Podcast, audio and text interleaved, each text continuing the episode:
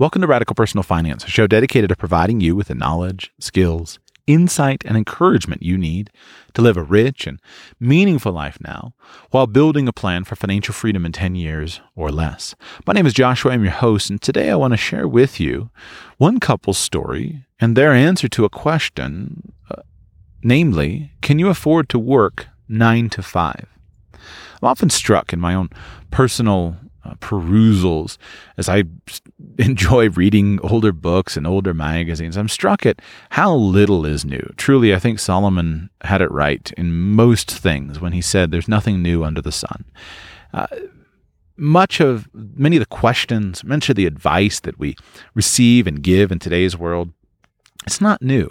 It's just a slightly different variation of what's happened before. I recently was reading an old, uh, an older book, a, a compendium uh, published 35 years ago by Mother Earth News, and in this compendium of articles, I was struck by so many of the articles and how applicable they were to today's world.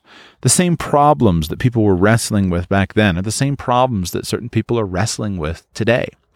I have a soft spot and an interest in uh, reading some of these old back to the land stories and even the current back to the land stories. But uh, when I use that phrase, I'm referring to the movement that came out of the 1970s and the 1980s with a fairly broad uh, section of, of U.S. Americans uh, trying to pack up shop and leave the urban centers and move out to the country. And it was a movement of mixed success. There certainly were some people who were able to make a go of it, but there were a lot of people who really failed. And I think the reason many of them failed was the inability to create an income in a rural context. It's a problem that people in a rural context frequently face. And it's a problem I think that has new solutions in today's world.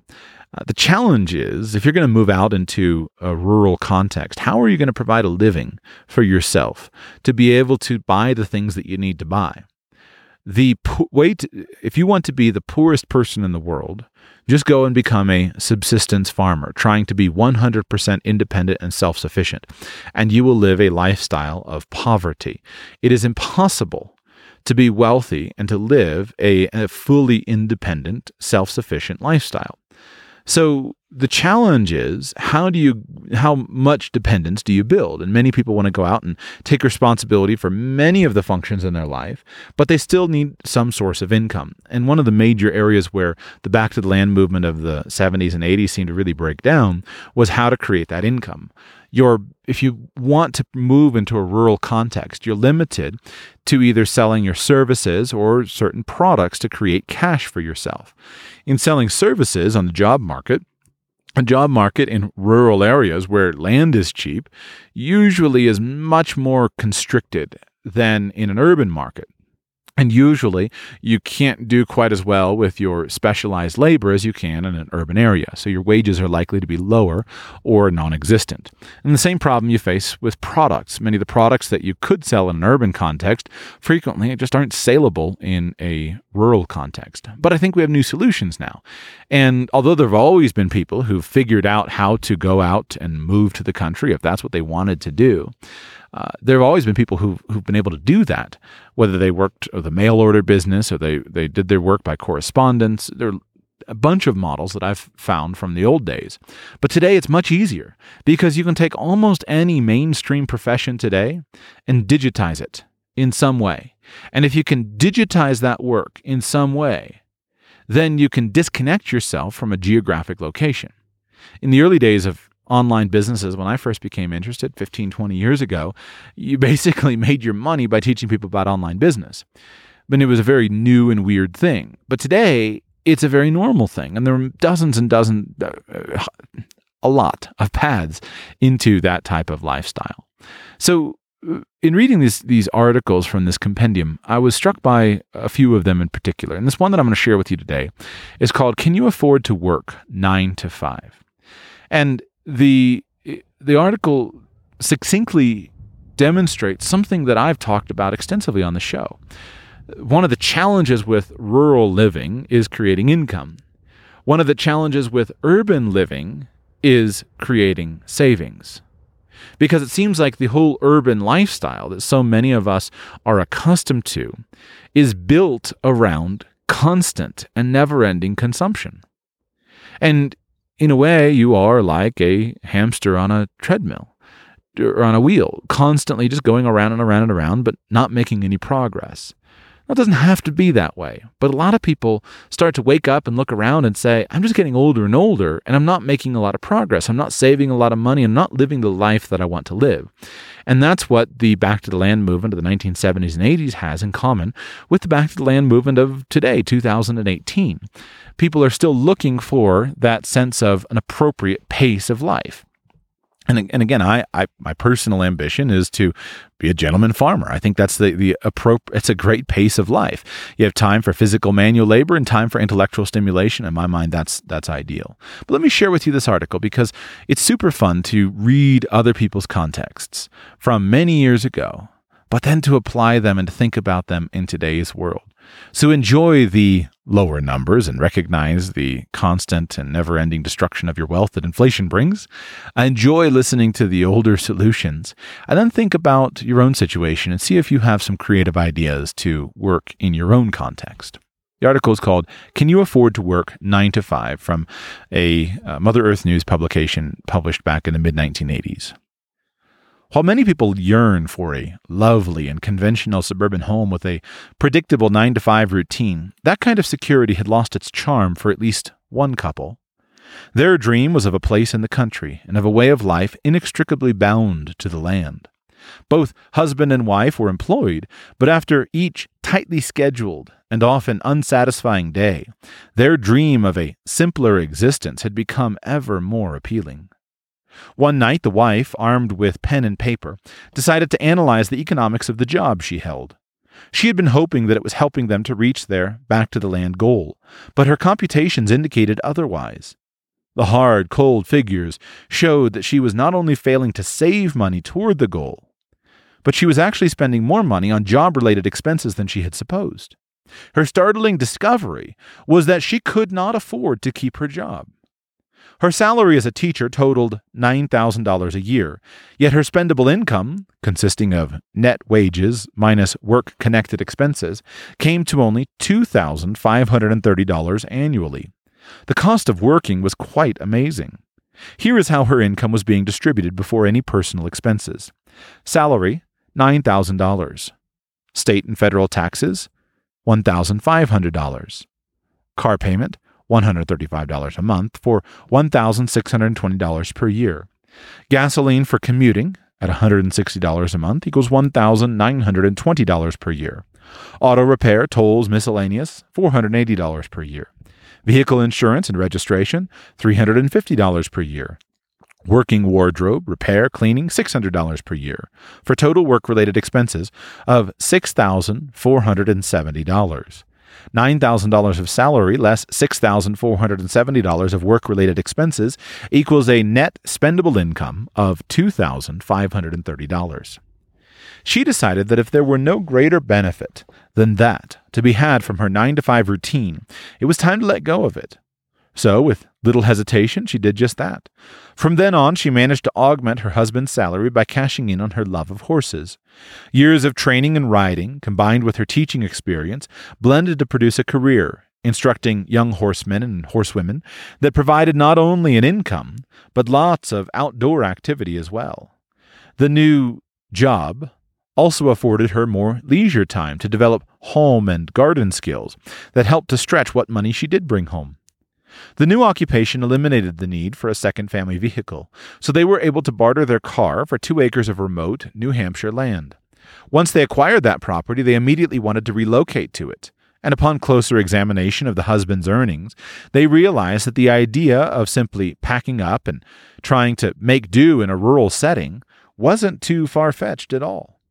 The following figures demonstrate how much of his income was being used each year to do no more than maintain their suburban lifestyle. Salary $16,550 per year. State and federal taxes $1,800 per year. Mortgage payments at $235 a month, $2,820 per year. Property taxes $1,200 per year. Electricity at $75 per month, $900 per year. Telephone at $40 per month, $480 per year. Oil heat, $1,000 per year. Truck payment of $107 per month, $1,284 per year.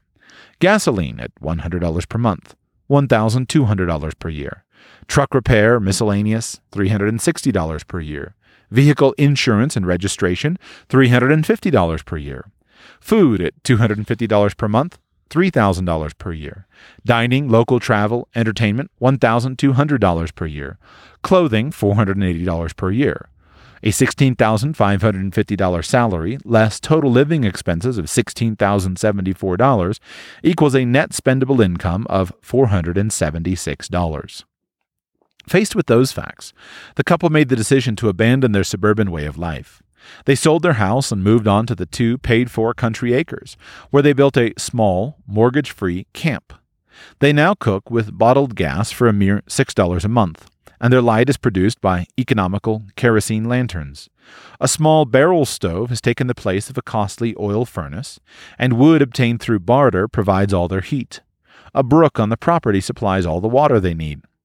The husband's financed pickup truck and its accompanying payments has been replaced by a used van, completely paid for, that has been converted into a camper. In a short time, the annual budget looked more like this. Present combined income $7,400 per year, rent and mortgage, zero, car payments, zero, electricity, zero, wood heat, zero, income taxes, $120 per year. Property taxes, $75 per year. Telephone, occasional use of payphone, $100 per year. Bottled gas and kerosene, $120 per year. Gasoline, errands and travel to seasonal work, $600 per year. Vehicle insurance and registration, $300 per year. Food, to supplement the edibles they produce, hunter forage, $1,400. Clothing, Leaving city jobs really cut this expense $300. So, annual income of $7,400 per year, less total living expenses of $3,055 per year, equals a net spendable income of $4,345 per year, whereas previously the net spendable income from her job was $2,530 per year, and the net spendable income for him in his lifestyle was $476 per year.